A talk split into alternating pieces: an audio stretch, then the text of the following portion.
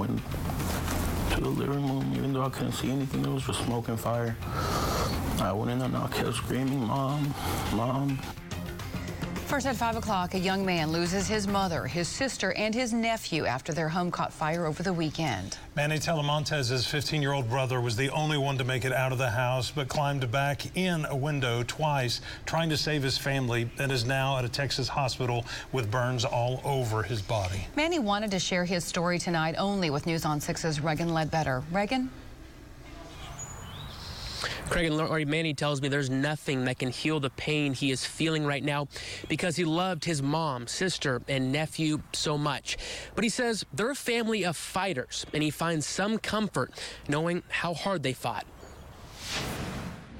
I heard the explosion. That's when I ran over there, and I could hear him screaming with pain while he was burning.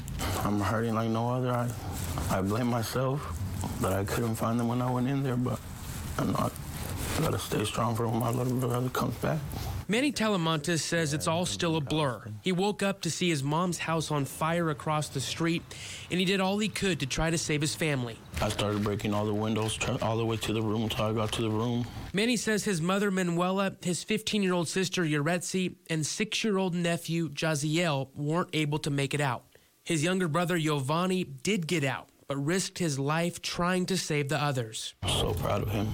And I know I, I got to be strong for him because he's going to need me. It's going to be a long journey for him. Manny wants his loved ones to be remembered for the unique and amazing people they were. He says his mother was a fighter who had beat cancer, tumors, and heart surgeries and still managed to be the glue of the family. He says his sister was brave and tough and just like their mother. And he treated his nephew like his own son. He's, he's everything to me. I was the one who he called daddy.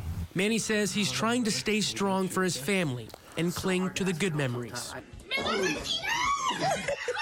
All I know is I gotta deal with the pain here. How I'm gonna do it, I don't know, but I know I have so much support.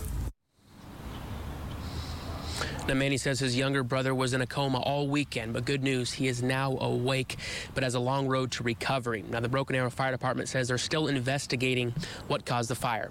Live in Broken Arrow, Reagan Ledbetter, Oklahoma's Own, News on 6.